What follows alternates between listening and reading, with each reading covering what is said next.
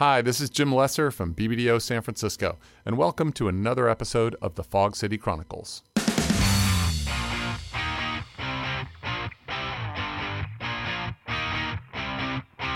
Today's interview is part of a series called The Women Who Run BBDO.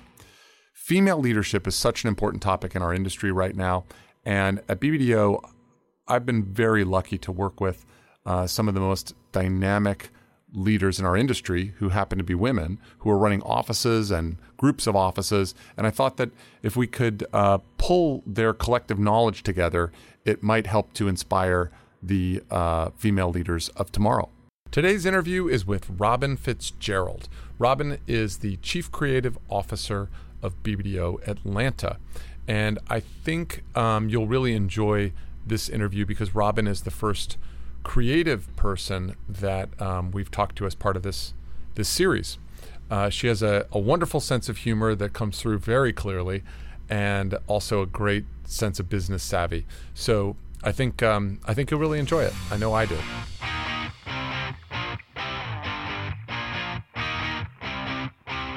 So let me just tell you a little bit about Robin Fitzgerald. Robin is the Chief Creative Officer of BBDO Atlanta. But before moving to Atlanta, Robin spent 15 years in LA at Crispin, Porter, and Bogusky, um, and at TBWA Chiat Day. So at CP&B, she led high-profile work for uh, Netflix, Old Navy, Grey Poupon, and PayPal, where she developed the brand's first ever Super Bowl ad and took home its first Lion.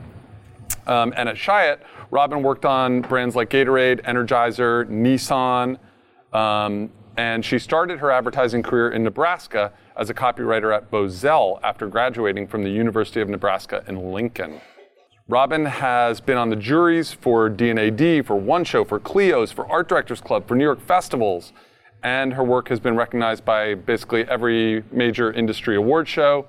Um, but Perhaps even more exciting, her work has been consistently picked up by the non advertising world, which is really cool. Things like being parodied on Saturday Night Live, um, featured on NBC Nightly News, NPR, Entertainment Weekly, and nominated for an Emmy. Um, she's been named one of Business Insider's most creative people in social media marketing and the most creative women in advertising. So, without further ado, Robin Fitzgerald. Thank you. You have lots of fans here. Um, people, ex uh, CPB p- people in particular, including Andrew. Is Andrew here? No, I, Andrew had to do something. But Andrew, who worked for you at CP&B, I think he said it was his first job. He was like junior copywriter. Oh yes. And he then went to Grey, New York, and now he's here. Anyway, nice there's hire. lots of Robin fans, and Carter too.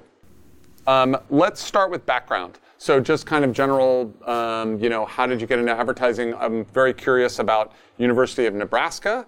If you could tell us a little bit about when you're at the University of Nebraska, maybe before that, how did advertising first sort of come onto your radar as a potential career? Mm. Well, um, let's see. I'm trying to find a romantic way to say it, other than it was a little bit of a default. Um, when I when I first went to uh, Nebraska, University of Nebraska, I was an international business major, which I had no idea what that was. It just sounded exotic and it sounded like I got to live in another country. So, and I had taken four years of French and I really thought it would do something for me. Um, so I did that for a semester. And then I decided I didn't want to be in business school because I got the taste of a couple other business school classes and uh, a lot of uh, a lot of math, a lot more math classes than I ever really wanted to deal with. When my true passion was storytelling and poetry and you know um, writing, it had always been. I'd always been writing stories and um, since I was little, uh, and I kept a journal, and so that had always been a passion of mine. So I talked to a couple people, switched over easily into journalism. Still took some more French, thinking maybe I'd work in an advertising agency in Paris someday, which is still not out of the question. Um, and and so that's that's kind of where it where it all started. And so from journalism, was it did did advertising kind of come onto your your radar uh, while you were at school, or did you come get out of school and then start looking for a job and and wander into advertising? Yeah, it came into my consciousness in school. And I always, well, I always loved like watching 30 something and, you know, that, that those kind of shows. It seems like there were a lot of screenwriters who were former advertising people at the time getting shows on the air. So um, I was kind of sucked into those and and seemed like a fun thing to do to be able to bounce a tennis ball around against a wall and just come up with ideas all day. And uh, so yeah, it seemed alluring, and I felt like I was pretty good at it in my classes from the start. Like I could turn it around quickly, um, and it was fun. So I felt validation early, even though I wouldn't say at the time Nebraska was really known as a portfolio school or or that they gave you more a well-rounded idea about what advertising was. Um, so. Um, for those who are under 35 and don't know what 30 something is, um, it was a, uh, a TV show, and Robin's right. There was a period where it seemed like every copywriter in advertising was like hiding a screenplay or a teleplay in their desk, and they were yeah. just trying to get into Hollywood.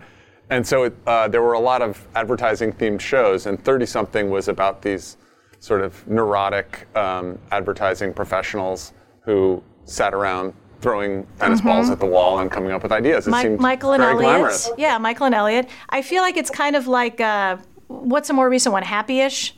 Isn't that an advertising guy who's yeah? It, it all goes back to Mad Men. Yeah. Um, okay, so. Um, um, you were talking a little bit about, about business and starting there and, and you know your love of math. Um, uh, but I'm curious what, you, from your perspective now that, that you've been in the business, what do you think are like the most critical traits that someone really needs to be successful in our industry now? Not necessarily creative, but could be, but just sort yeah. of the general, you know, personal traits that you need to to be successful in this business? Oh, I was going like psychology degree from the start, but then I thought, okay, you're talking about character traits. but a psychology degree will help you uh, in your figuring out human behavior. Um, yeah, I mean, I think for me, the two the two most important traits are optimism and resilience. Um, and I also think there must be some sort of um, gene that's found in advertising people who do this for a long time that you're just addicted to solving problems. Um, there might be a little bit of a hero complex in there somewhere, or you always want to come in and save the day. But even if you're not the one saving the day, you just you have an addiction to um, like solve things, and it can be the smallest thing of what's the sign looking like for the Christmas party, to you know how are we going to save this brand from the brink of ruin. But you know they're all problems that need some sort of uh, solution, and yeah. Yeah, it's interesting that um, among the, the BBDO values that were developed like you know years ago, there's there's a few that are dead center on that optimism and resilience are definitely core among them.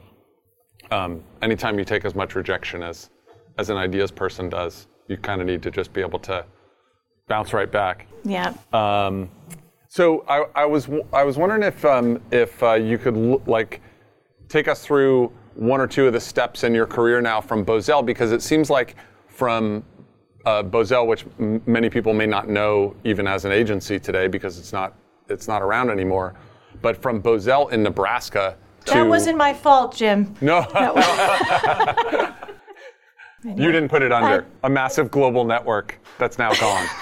Not not it's a entirely small, It's a fault. small independent shop in Omaha now run by some of the same but, people I worked, I started off with as an intern. Yeah.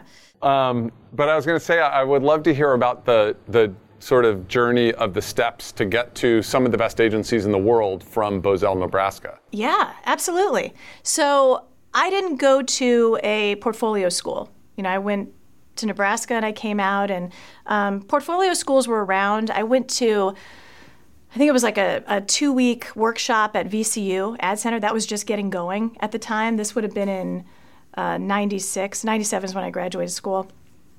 And so when I came out, I would say my, my book wasn't really prepared. You know, I had a couple things that got me into an internship, but what I really spent the first three years of my career was probably doing what most people do in ad school, where, um, you know, I worked with a partner, a couple different partners, developed um, my strategic thinking, my campaigns, and just really pushed it after hours. And I'd bring it into work as well. And um, so that was my time for those three years. And during that time, I would also, you know, I would devour one show annuals and CAs, and I would, anybody's work who I was jealous of, I would call them and then email them, you know, if they had that going. But they did have email at that time. I'm not that old. So then, you know, I'd reach out and um, get their take on my work. I'd send them some pieces and hopefully get a little bit of time, and they were my teachers. Uh, so whoever I admired, I would send stuff out and bug them.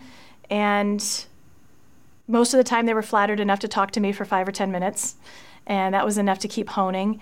And then one of the uh, people that I think we, we know in common. Sally Hogshead was one of the people I connected with and sent her some work because I admired Robaire and Hogshead, this creative boutique in Venice Beach. It sounded like a cool place to work. And so I sent her some stuff too, got some feedback. And um, how we ended up going to LA from Nebraska is my husband works with horses and he was working at the racetrack. And as you may guess, Nebraska is not like the mecca of horse racing. Um, they would race about three months out of the year. He'd have to travel all over, so we didn't see each other much our first year of marriage. And so we said, we got to figure out where we're going to go that we can both, you know, have a career and a life. And so we went out to LA because they had three racetracks at the time, four racetracks in Del Mar.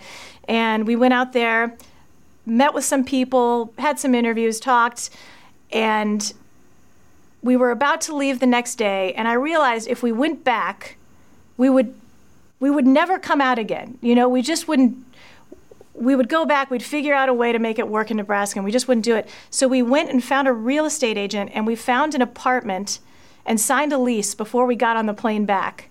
And I don't know who the crazy people were who let us sign a lease because I didn't have a job. He was working on the racetrack, mucking stalls, but they were really desperate um, to, to like offload this apartment that had been on the market for like three months. Later, we found out why, but who cares? That, you know, it was our starter place. And so we, you know, went back, I resigned and um, headed out to LA in 2000. So that was probably the biggest. So you didn't actually have a job yet? Did not have a job yet, no. The Wow, good people at Bozell let me freelance while I was there, though. That was kind of nice. They threw me a couple bones. And um, pretty immediately, though, I started working at Robaire and Hogshead. So it was good. Just took a leap. Right. And then from there, you were there for a bit, and then um, and then you went into Crispin, right? Yes. So um, uh, Jean Robaire and Sally Hogshead uh, broke broke up, and Sally opened the first LA outpost of of Crispin. Um, at the time, it was just the Miami office, and it was really blowing up. All the truth stuff was just coming out. Um, they had just uh, start begun to pitch mini. So when I joined, I was able to be a part of the mini pitch. Uh, so that was that was fantastic, and I was there for about two and a half years um, before they decided we don't want to have an LA office anymore. We're going to bring everything back to Miami. As we know, it's gone through a couple different evolutions. Yeah. It just closed again. It just closed again. I know. but but uh, we um, our life was in LA. My partner and I too did. We didn't want to move, so uh, we ended up going to Chiat Day then. So that was around 2004. So for the next six years, I was at Chiat, um, working on all different kinds of brands and um, you know working with all kinds of interesting people. Um, it's interesting that that uh, to me, especially the getting started stories, because you have to go from someplace like Lincoln, Nebraska, where you're working at an agency, to making making a huge leap and committing to, you know, moving to LA.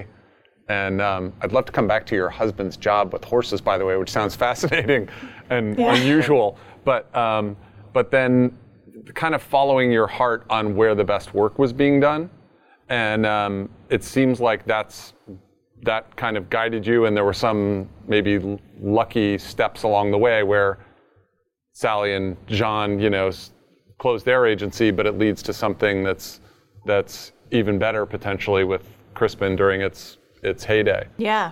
Yeah, it was amazing. And even before I went with Sally, I actually went with Jean Robaire for a little bit. He had a he just opened up, you know, his own freelance shop, got an office space. So that was amazing for me as a 25 year old copywriter working with this seasoned creative director who had Stein Robaire Helm, one of the hottest agencies in LA for a long time. And, and mm. um, he's a brilliant mind. And just being able to work with him one on one for about, I think it was about nine months that we worked together um, was a great learning experience too. So I was really fortunate with that. Um, you mentioned uh, you mentioned being obsessed with one show books and stuff mm-hmm. early on in your career, which is something that uh, that I think um, was definitely a part of our culture as an as an agency community for a long time. Like everyone, especially especially um, young creatives, were just obsessed with knowing every single ad that was in every award annual yeah. and who did them and.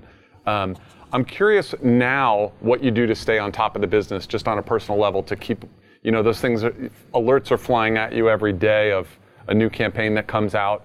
How do you personally stay on top of what's happening in our industry?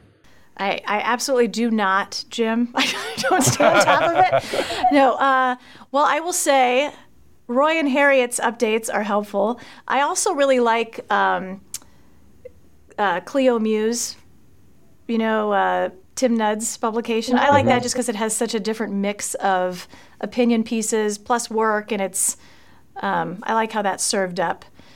And there there are other um, you know other emails I prescribe to, but those are probably the main ones I look at, and um, and of course once shows start rolling out, you can kind of you can recap through yeah. you know what's what's rising to the top and everything's served up for you there, so you can easily stay on top of it there. Yep, yep. Um, okay, so shifting it's gears not, a little I, bit, I would say I'd it's not. T- it's not as it's not as fun though. I love I love a book. I do love just being able to look at that big annual and and tracing the names. So I miss that yeah. part of it. I know there's something uh, hard to beat about actual ink smeared on dead trees. Yes. It's it's uh, it's got a certain texture that can't be beat. Yeah. Um, by your phone beeping. Yeah. Um, okay, so I wanted to ask you about about uh, you know as you your career evolves and you're managing people, and um, you know especially for I think a creative person, it's maybe not the as instinctive at first to sort of start leading a team or a couple of teams or a few teams or whatever it might be. But now that you've you've um, you know made a transition into being a chief creative officer, how do you think about how do you approach building a team? Um, you came to Atlanta. How do you look at you know building a team? What do you look for, for example, when you're hiring? Yeah. Um, or how do you have a certain interview process that you follow, or you know what do you try to get out of an interview? Those types of things. Yeah. Um, these are that's a lot let me think about where to start with that one. I so when i came to i've been in uh, atlanta for a little over two years now. I started september 2016 and um, you know, for, when I first got here, I was kind of analyzing, like, "Hey, here's my group, here's my inherited family, you know, and let's let's see who's working and what's working, and is everybody paired up the right way, and are we working on the right clients?" And you know, there was that kind of analyzation first, and then just getting to know the clients and seeing if everybody was in the right spot. And we've we've I feel like we've been uh, like most agencies, we felt different every six months. You know, things come and go and new challenges are presented and some you know you get a little smaller and bigger and all of that. So uh, with the group i have right now um, i would say you know most of them probably you know 70% of them are ones people that i've brought in over the last um, over the last uh, two two and a half years. So when i what i look for when i'm hiring people because i've had some you know team members go come and go you know if there's a uh, kind of an introverted writer. I look for her partner to be somebody who's going to bring out, you know, that that uh, louder side of her and say like it's okay to be this you know, crazy one in the corner. You know, I'm doing it already for you. I've made people stare at me. You know, come out of your shell. So I'm looking to to um, kind of help that person grow in that way, and it's or you know help somebody be a better presenter or vice versa. I'm, i was kind of looking for how I can mix the chemistry a little bit with some of those hires. As far as what I'm looking for in a hire, I mean, one of the first things as far as a creative, I'm looking at their book first just to see is there something in there that um, I love, I wish I'd made. It doesn't have to be every piece, but are there at least two or three things that I'm remembering about this person? And then when I bring them in, I want them to. Um, I want them to ask me a lot of questions because it shows me their level of energy and their hunger. And I want them to, it's kind of weird. Like, you know, some people are just a little dead in the eyes, you know, or they're just, they're going through the motions. I look for a little mischief in the eyes. And, you know, some people can say it's, um, you know, it can be an ego. It can be an ego on a young writer where somebody's like, yeah, you know, and I could just see it. I'm like, yeah, you're going to be trouble, but I like it, you know? um, or there's somebody who's just, uh, you know, there, there's there's a hire we just brought in from LA, and um, she's funny. She is she loves the Twilight Zone, and I would say she is a bit from another dimension. And she is, uh, you know, she kind of almost doesn't even make eye contact with you. But then when she says something, it's like landing it, you know. And so I I get. Um, excited about that that personality coming through in the interview and not trying to just be who I think who you think I want you to be. Yeah.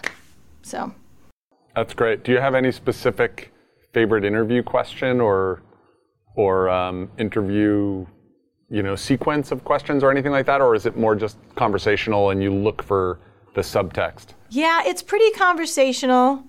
Um,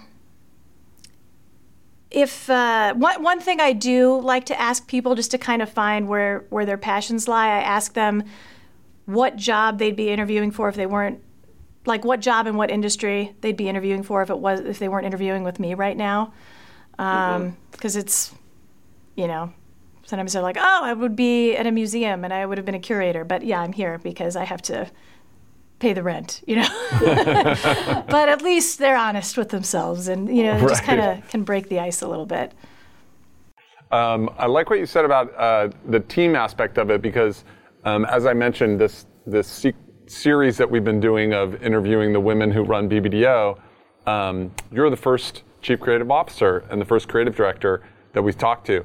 So there is a unique dynamic in, in creative pairing and the idea that you, you know, you have to sort of balance them out or bring, you know, like the, the, uh, the obvious thing is like John Lennon and Paul McCartney grew up around the block from each other. And if they hadn't done that, you know, like there never would have been a Beatles. So some of your role as chief creative officer is to facilitate those magical pairings that can create things that are that are different, right? Yeah. Yeah, and things can get messed up too. You know, like if somebody's partner's gone, or um, you know, sometimes people form trios to work on things. If it's two designers, and then a writer can feel ganged up on if the chemistry is not right. It can throw the whole group off. They don't make any hit right. records anymore. So. Right. Um, yeah, it gets tricky, but then you you, know, you figure that out and keep people separate. right. Um, so so building on that with in terms of what you've you've uh, you know now learned as a as a leader in the industry, um, are there things that you do consciously to create a certain environment at at your office? You know, at at BBDO Atlanta, are there things you try to work on to create a certain culture that reflects the way you want um, the office to feel? Yeah, you know, we do we do several things. It's funny. Um, I think a lot of us in advertising and in creative, especially, we're just competitive by nature. So um, we we put we put out there just uh, a lot of competitive games just to kind of keep people riled up between pitches and, things like that. So um, you know, one of uh, our group creative director, Craig, he came up with this idea to do a smasher trasher list. So we have a an office playlist, and you know, somebody gets voted on. You know, they had the smasher, so they get this big ACDC, you rock, you will, you know, this flag, and uh, then the trasher gets trashed mercilessly on the you know public email. So that's been going on for a while, and it's been a big hit. Um, we do that, and we do um, we had like a, a chili cook off, a bake off, lots of cooking things like that. And it's amazing how many people turn up for this cutthroat competition um, there. You know, and it, it, involves people, I think, more so than, than just the creatives. You know, because obviously there's there's a lot of fire up at the wall when you're talking ideas and people get protective and there's that kind of piece. But when you have somebody from accounting um, over there, you know, holding a pie server out in front of your face uh, in a malicious way, then it's really turning it up and it feels like more of a family that way. That's great. Across departments. Yeah. Competitive cooking Yeah. is an element we So- should so, yeah. definitely add to our so repertoire. there is there's the competitive and then there's also you know making rewards less about a huge amount of money and some of that's just because of financial reasons but making uh, making uh, recognition and uh, a rewarding feeling of coming to work more personal. So you know i, I strive to do that and give um, direct feedback to people on work and explain to them and if they want to spend more time let's talk it through. But also you know like this morning we had uh, we have creative powwows every week on wednesdays. And um, you know people can come in and they can raise their hand if they're like shit i know i said i was going to have this whole uh, CI done by Thursday, but I only have one page. I need help. You know, there's there's stuff that we can all discuss and we kind of go through. And this morning we did like a little bit of a, a Christmas creative powwow. So um, I became slightly obsessed with comic books over the last few weeks, and I spent three hours at a comic book on Saturday, a comic book store, with people that looked a lot like you know the guy from The Simpsons um, with his beard. I don't know what that guy's name is, but anyway, I spent three hours there finding a comic book that I thought reflected each of uh, my creatives and wrote a little, little story thing about it and gave them their comics and this little comic book notebook. Um, because, you know, honestly, they have been, I told them, I think they've been superheroes throughout this whole year. We've had ups and downs. And so um, I got to call out each one of their, their superpowers through that. And it was good. Nobody Nice. cried. There was eggnog and rum, but nobody cried. Don't worry. so we, creative we kept it in check. Oh, sorry, Robin. Say it again. I just said we kept it in check. Yeah, it was fine. Oh, good. Um, a creative powwow meaning like a department meeting or Yeah. or okay. Yeah. Um, So our project manager, our resource managers there, and the creatives, whoever can make it, and we we uh, you know just go around the room and kind of highlight the projects. We know everything that's going on, but just if there's somebody stuck, and sometimes somebody can talk about a script and share it with somebody else that normally wouldn't touch the account. So I think that's good. Um, okay, so um, you mentioned uh, working, you know, um, looking at a wall full of ideas, and and obviously a big part of your role is, you know, people bringing ideas and and putting them on a wall, and and you sort of trying to work through where the idea is that's the most powerful, and doing what a creative director does. And I, I'm just curious for you if you have any sort of um, methodology or or a way that you approach it because I think one of the great mysteries of like how are you a good creative director for a lot of people is is how do you know that one's better than that one? How do you know, you know, when there's 50 ideas on the wall, how do you feel you know, how do you know which one is the one that's going to be the big idea even though it still has such a long way to go? That's a great question. that is a great question.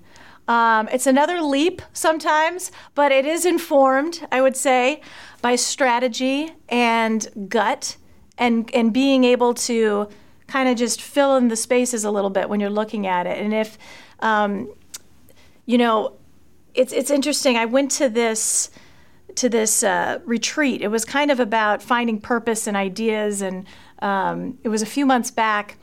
And one of the women who came to talk at the retreat was the the woman who invented uh, poo-pourri. Are you guys familiar with poo-pourri? yeah. You know, the woo of poo. She also has this book, and and um, so she invented this, and she said, you know, she had this idea for so long, and nobody believed in it.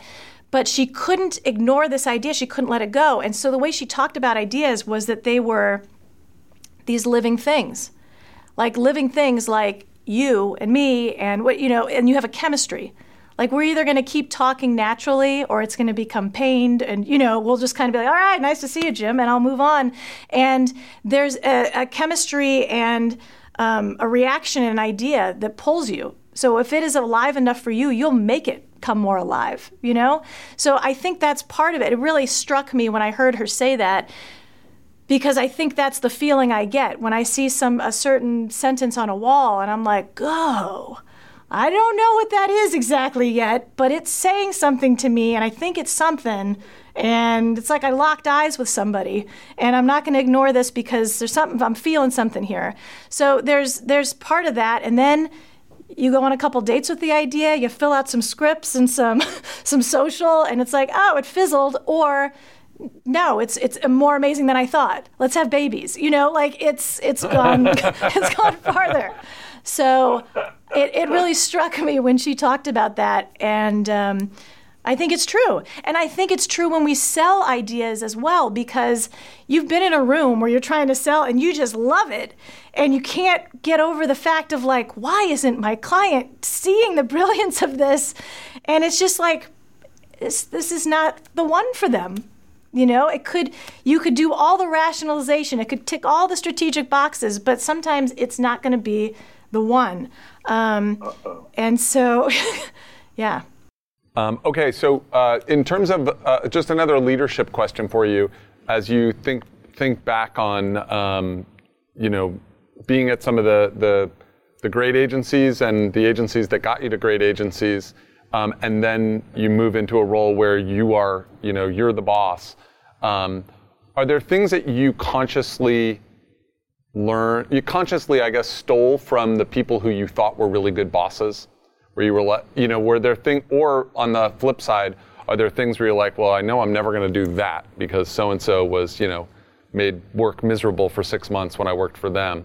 Um, so any anything that you'd be willing to share on on things where you noticed from great leaders in your career, like I'm definitely gonna gonna use that because they're really effective with that.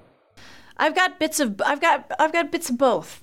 I'll tell you one thing that I swore I would never do, and I don't do, is I remember um, coming up, and I won't give names of the people, obviously, or at least on this one. I'll give you credit to the person that I, I like the other one, but um, having you know when you're when you're putting work forward and you're submitting it for awards um, i've had creative directors who write their names on as writer you know if if they were in the room or they did something like that. And and I just think that's absolute shit to do because your job as a creative director is to um, drop ideas, massage ideas, put it in somebody's head or you know take something that is uh, embryonic and and bring it out. It's not to take the credit from that person. It's to help them grow into the writer they're supposed to be.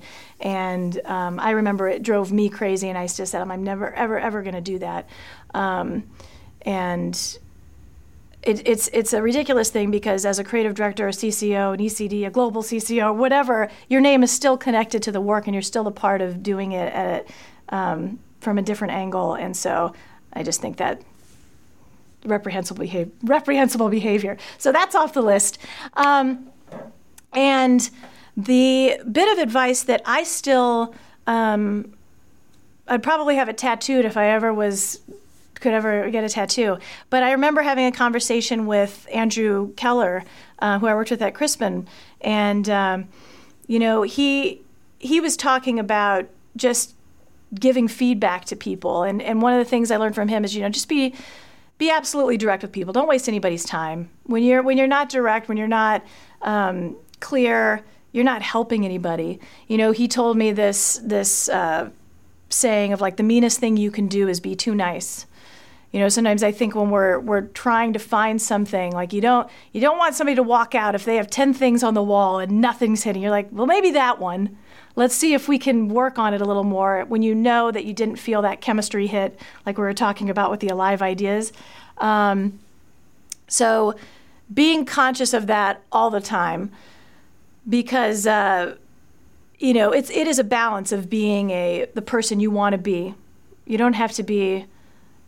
Um, you know, I don't think a monster or a dick or whatever to get great advertising. I don't believe you do. I think you can be direct and be kind, and those things can coexist. But um, it's it's um, definitely a balance that you have to find. And I always like that that notion of the meanest thing you can be is too nice because it's absolutely true. I love that. That's a great. Uh, it's a great way. It, a great way to sort of um, encapsulate the idea of radical transparency, which is popular in Silicon Valley and business right now. You know, people talk about a lot, or radical candor, where Yeah. you know, I just I just want it straight so I can be really efficient and get things done. Yeah. Don't try to be don't try to nice me to death and and- Right. and, then I end up spinning my wheels. Yeah. And we don't like that from clients either. You know, it's like just Right. tell us. Yeah. Just, It's tell, so just tell us true. what your issue is, and then we'll find the solution. Don't you don't even have to be nice and try to help us solve it. You, yeah, you- we we just cut to the chase. It's great. It's so true. Yeah. And I've heard Andrew say many times we'd much rather have a fast no than a long protracted maybe. Yeah. so true. Um, So I would, speaking of work, let's let's talk a little bit about some of the work that um, that you've been a part of over your career. Um, I was wondering if you have any examples of just maybe the the the work you're most proud of in the sense that the brief that came in was something maybe that was fairly basic or um, you know sort of straightforward, but you managed to turn it into something really special. Yeah.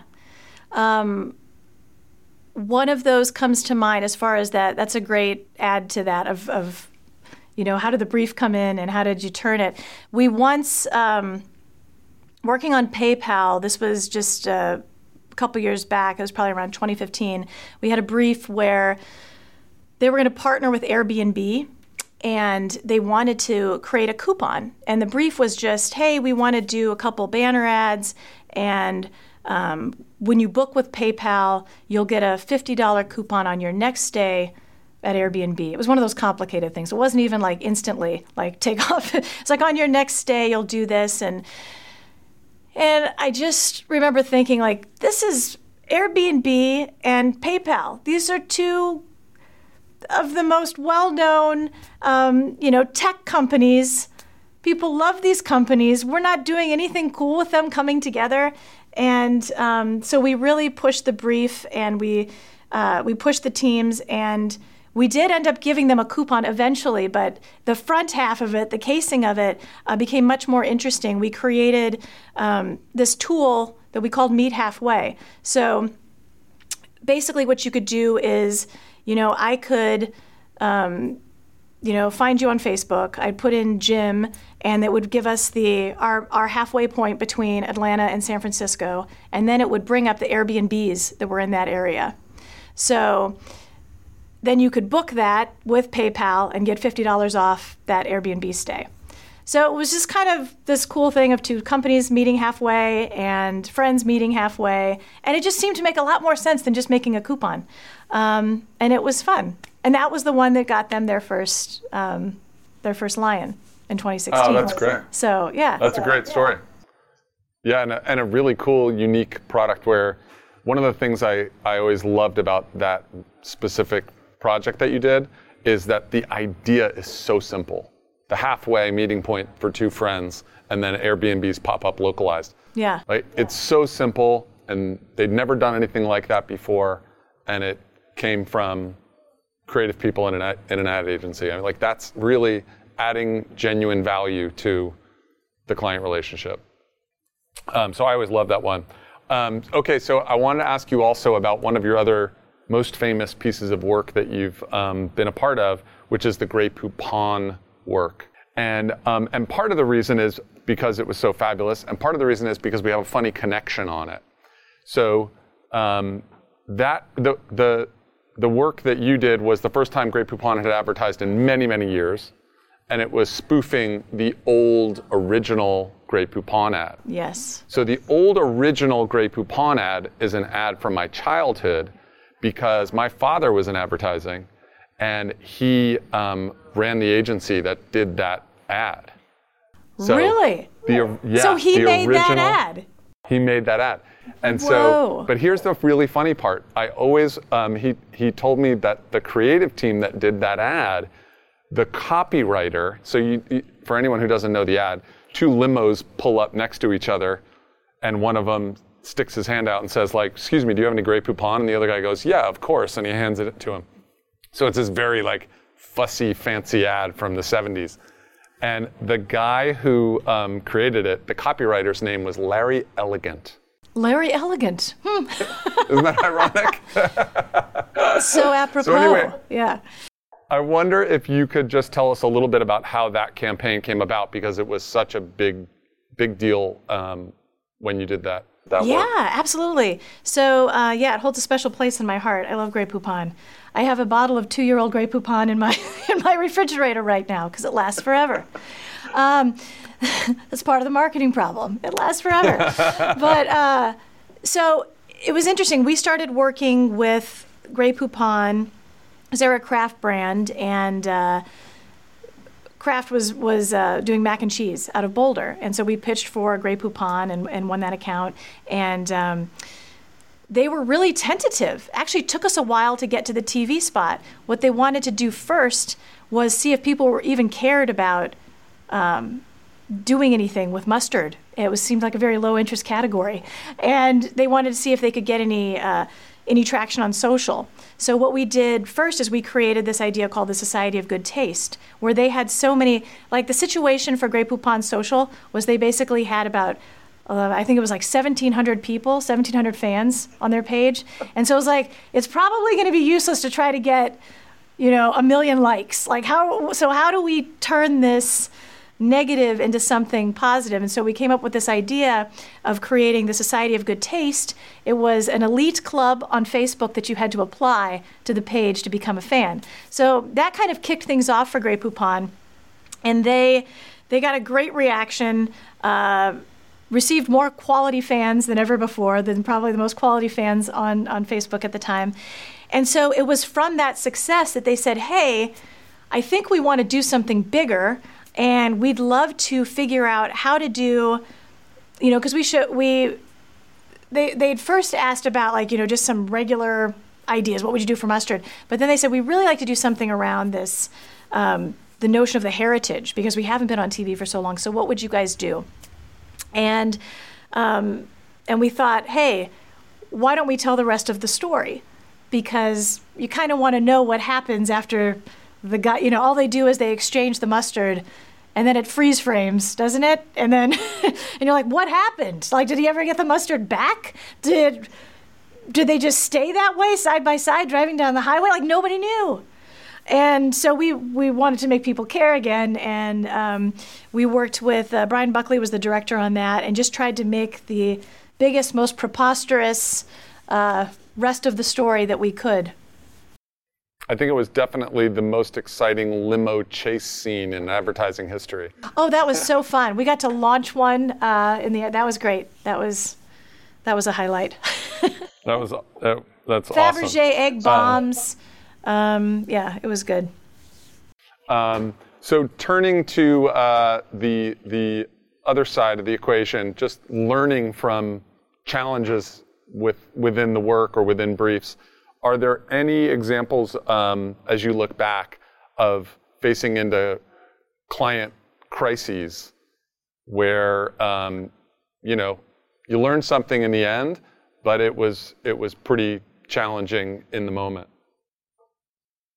Um, yeah, I mean there are some recent ones that are painful. You know, we uh, Toys R Us was one of our clients, and they went into bankruptcy and now everything's closed and it's very sad and we have to buy all our toys from Amazon and uh, you know it's uh, that one that one was a rough one and I'd been working for them working with them for about a year and a half uh, and I think the thing I learned from that is I wish we could have been working with them from more of a business solution side four years ago and be seen as a, a business partner um, because I, I I honestly don't think it was a an advertising thing that could have saved that situation. and it's sad because we have so much love. And the other thing I didn't learn is that we would never stop trying from it, you know, because everybody put their heart and soul into uh, trying to will that will that brand to survive. So that was a tough one. Yeah, yeah, um, yeah. There was some beautiful work that that you and your team did. You know, towards the end there, it's a shame, but you're right. It wasn't wasn't ultimately an advertising problem. It wasn't. Yeah, that one. It was an couldn't Amazon solve problem. that. We wanted we wish we could have solved that problem, but it didn't help. But uh, but thanks for that. Um, yeah, I have a, a a funnier story about things going wrong. I you know a uh, back at Chiat, working on Gatorade, we had a we had a cultural snafu that hit us, um, and yeah, basically we had just launched a product for Tiger Woods, who at the time was at the top of his game. Gatorade had come out with this product called Focus that had theanine in it, which I'm sure is completely organic, and it has it helped you, um, you know, lock in, I guess, your focus, helped you have the mental acuity of Tiger Woods in whatever task you were going forward. Then it came with all the flavors too, like blue ice and, and all that, and grape. And we had created this campaign around it. It took us months. Um, I, I, had a baby during the time, and it was it took us a long time because we did some animation and we worked with Disney, ex Disney animators, and we had this charming little campaign about young Tiger as a boy and learning from his parents and the forest animals. It was called the Woods of Wisdom, and the campaign launched, and it was basically two months later. Tiger was. Um, had his disastrous downfall. His wife found his phone with all of his girlfriends in it, and his mirage of America's sweetheart. I don't know if he was ever America's sweetheart, but at least he was a good, clean athlete, kind of uh, fell away, and he lost a lot of sponsorships, and they pulled Focus from the shelves. So I don't know what I learned from that one either. I don't know. But I do remember sitting in a room with Tiger, and the uh, CMO of Gatorade was pregnant. I was pregnant, and um, his wife, Elin, still his wife, was with him, and she was pregnant, and she was approving some of the scripts and the stories. And people ask if he played footsie with me under the table, but he absolutely did not. He did not, nor the CMO of Gatorade. Yeah. Good to hear. yes, thanks. So we're taking some questions from the um, the group that's assembled here in San Francisco, and Jackie wants to know from Robin if she weren't in advertising, would she be some other kind of writer for? Uh, you know, comedy on SNL, or would she be a novelist, or or what? Where would where would her heart take her? Oh my gosh, I will. Oh, you know, so I would love to be a writer for SNL. That would be amazing. I actually uh, crossed paths on the Santa Monica Pier one time with Tina Fey. She was with her daughter, and I was with my best friend and our two kids. And um, it was one of those. My friend kept looking at me like, "Why don't you talk to her? She's just over there with her kid. Go up and tell her you're a writer. Go tell her this is your chance." I'm like, "She's with her kid. I'm not going to do it right now." But I think back to that moment of what could have been. Um, maybe she'll listen. Maybe she'll listen to this and come find me. She'll find the parody she probably did as head writer when we were working on Old Navy. Um, but the other thing is, um, I, I, also am. I want to. I think every writer has some sort of chapter or an outline of a book. If it's not a screenplay, some sort of book. And I have. Um, I have one as well. Uh, that it's more it's more of a personal story um, of my family and and so I, I do have that and it's interesting i don't know if you heard about this the, um, i thought it was it was pretty brilliant from miami ad school where they sent out these unfinished books to a lot of copywriters in the industry so um, and they, what they want to do is they want to create a novel of unfinished novels so I got one that already has a cover on it. It says a novel of unfinished novels with a chapter written by Robin Fitzgerald. So they're sending them out to everybody with the hopes of getting my shoddily put together um, first, you know, couple chapters. So I'm weighing it. It's it's provocative, but I'm not sure. it's like then it's out there. What's going to happen to it? But I thought it was a good idea of them to to get the conversation started. You mentioned um, Saturday Night Live parodied one of your ads, you said it was Old Navy? It was Old Navy, yes. Um, very parod- parodable, those Old Navy ads. And I will say, while working on Old Navy, I probably lived out all of my 90s B list actor dreams, like everybody from, you know, the cast of 90210 um, to like the cast of Airplane. I mean, I, I, I, that's saying a bad thing saying B level. Like these are amazing people from the 90s. I love them. Um, and one of them we brought in, it was a spring dress spot, and we brought in Blossom, who's Mia, Mayim Bialik. We brought in Blossom, and we had uh, her being this bee lady who had all these mechanical bees going around her while making dresses. And, uh, and Joey Lawrence who was her brother on the show Blossom came in and said, "Whoa!" to the dresses at the end. It was Old Navy. You have to like give me a little license, and and so we we were willing to have fun and be cheeky all the time, and so. I remember watching Saturday Night Live. I was actually on the East Coast at the time visiting my parents. I think it was over the holidays. And I was, you know, doing what I did when I was 12 years old with them, sitting on their couch, eating the snacks, and then we were watching Saturday Night Live together. And um, all of a sudden on on Saturday Night Live, I see Fred Armisen coming in.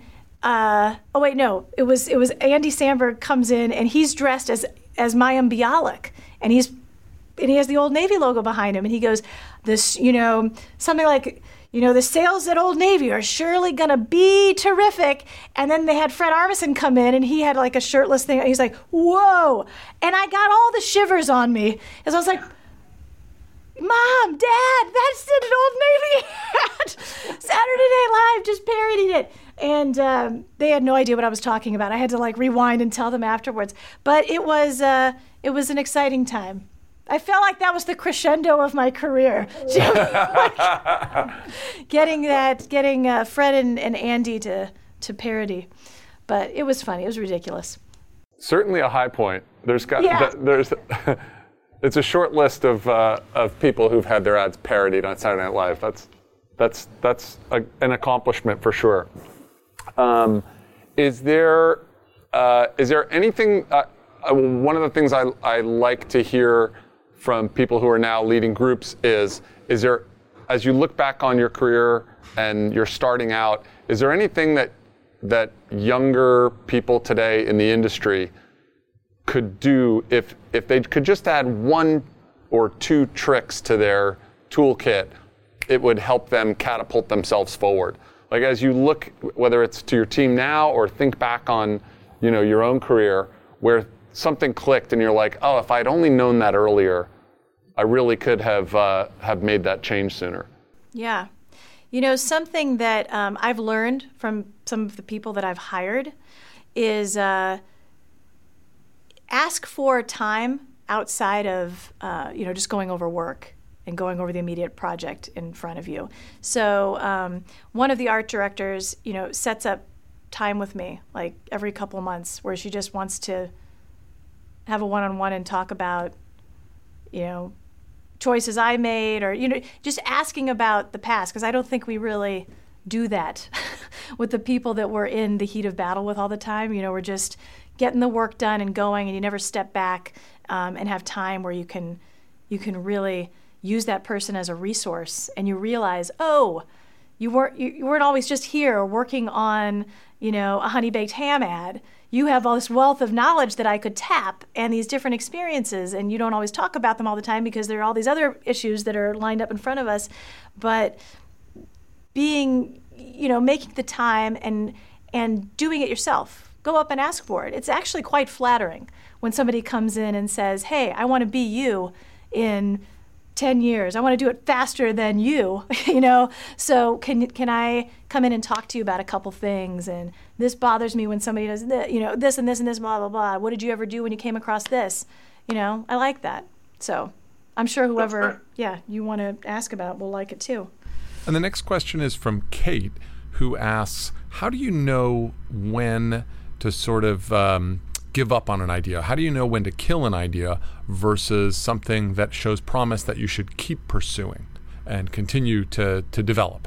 I would say usually it's the it's a combination. Sometimes it's the timeline. You know, sometimes it just can be so succinct. You're like, this one's too hard. Nobody's nobody's generating stuff off it. This can't be a platform.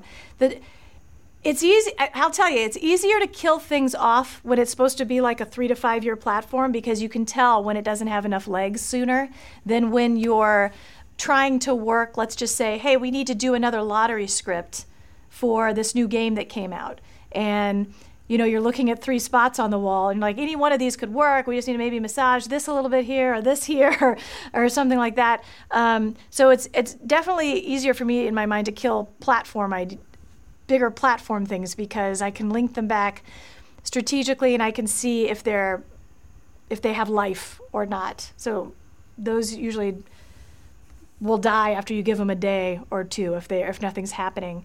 Um, and yeah, I don't know. I don't know if there's an exact replica because you know it's it's ideas are grouped in different ways, but I think when you just feel when you have it all out there together and you're like ah then sometimes you have to ask yourself different questions when you're killing ideas you know like am i okay first of all i was just trying to get this going and get people inspired by seeing that you can make work against this thing and then you're like okay what do i really want to make this stuff I don't even want to show them that stuff, you know? So then you just kind of block it down. And then out of this stuff, um, this is the best. This is the stuff that I will like stab myself in the eye if we don't make tomorrow, you know? And then you just think like, which one are you going to stab yourself in the eye the most? And then that's the one that you take in.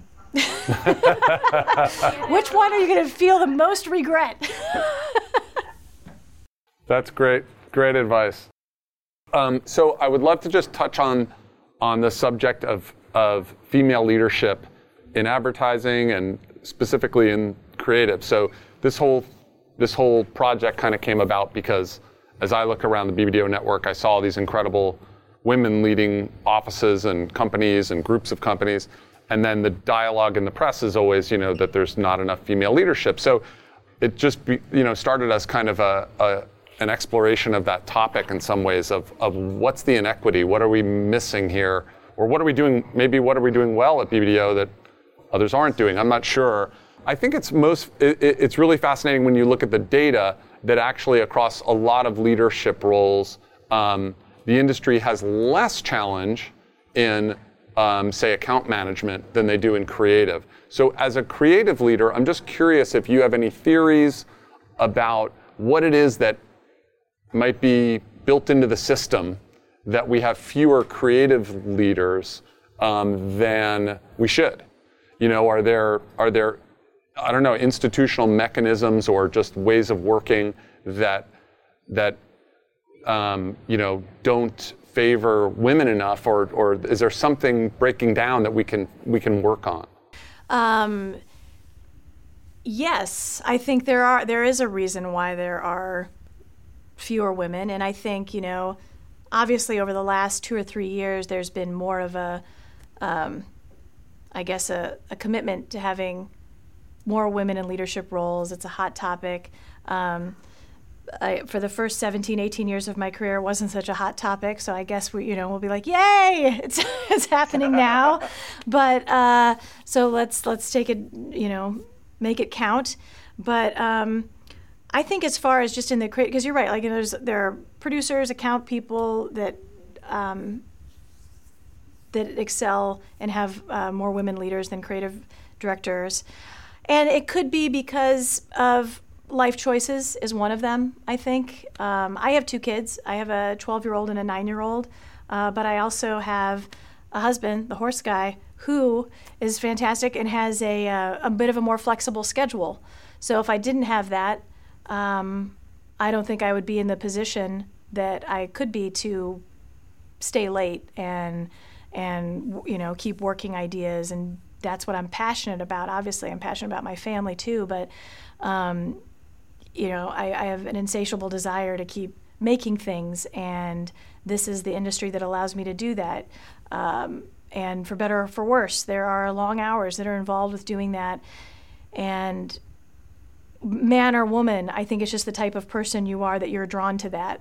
So um, I just wish it was a little more uh, inviting for more women to have that that lifestyle. And and I think just as an industry, we need to be more flexible um, on on where the work gets done. I'm more flexible here. I have one of my creative directors is uh, a woman who has a one year old baby, and on most Fridays she works from home. Uh, she works from home until 2 a.m. Uh, I, you know, she's writing me, she's sending me things. Not that I want her to, but I, like this is a hardworking person who gets her stuff done. So when she gets it done, if it's up when she's up with a baby at 2 a.m. or if I don't care when she gets it done, I know she's going to get it done. So I think we just need to be a little more flexible so that people can have both sides of that. And you don't have to have kids to get that flexibility either, I think. Because sometimes people slap my hand and say, well, what are you going to do for, you know, people in my life? I don't have kids, but I, you know, my, my time is valuable. And I agree, everybody's time is valuable. So um, I think there should be flexible, whether, you know, you have a, a, a family you're going home to or a passion outside of work that you're engaging in. So Yeah. I think that'll help. That's great. That's great advice. And it, it does seem like, you know, in a creative profession, especially, there can be so much more flexibility because you, you're, you're thinking of ideas no matter where you are. So it really doesn't matter if you're in the office or not because you're, you know, you're constant, you probably think of your best ideas outside the office more often than not, you know. So um, the fact that you can be flexible on things like location and timing um, should be an advantage, not a disadvantage. Hopefully. Yeah, and as long as Um, you're showing up with the work, that's that's great.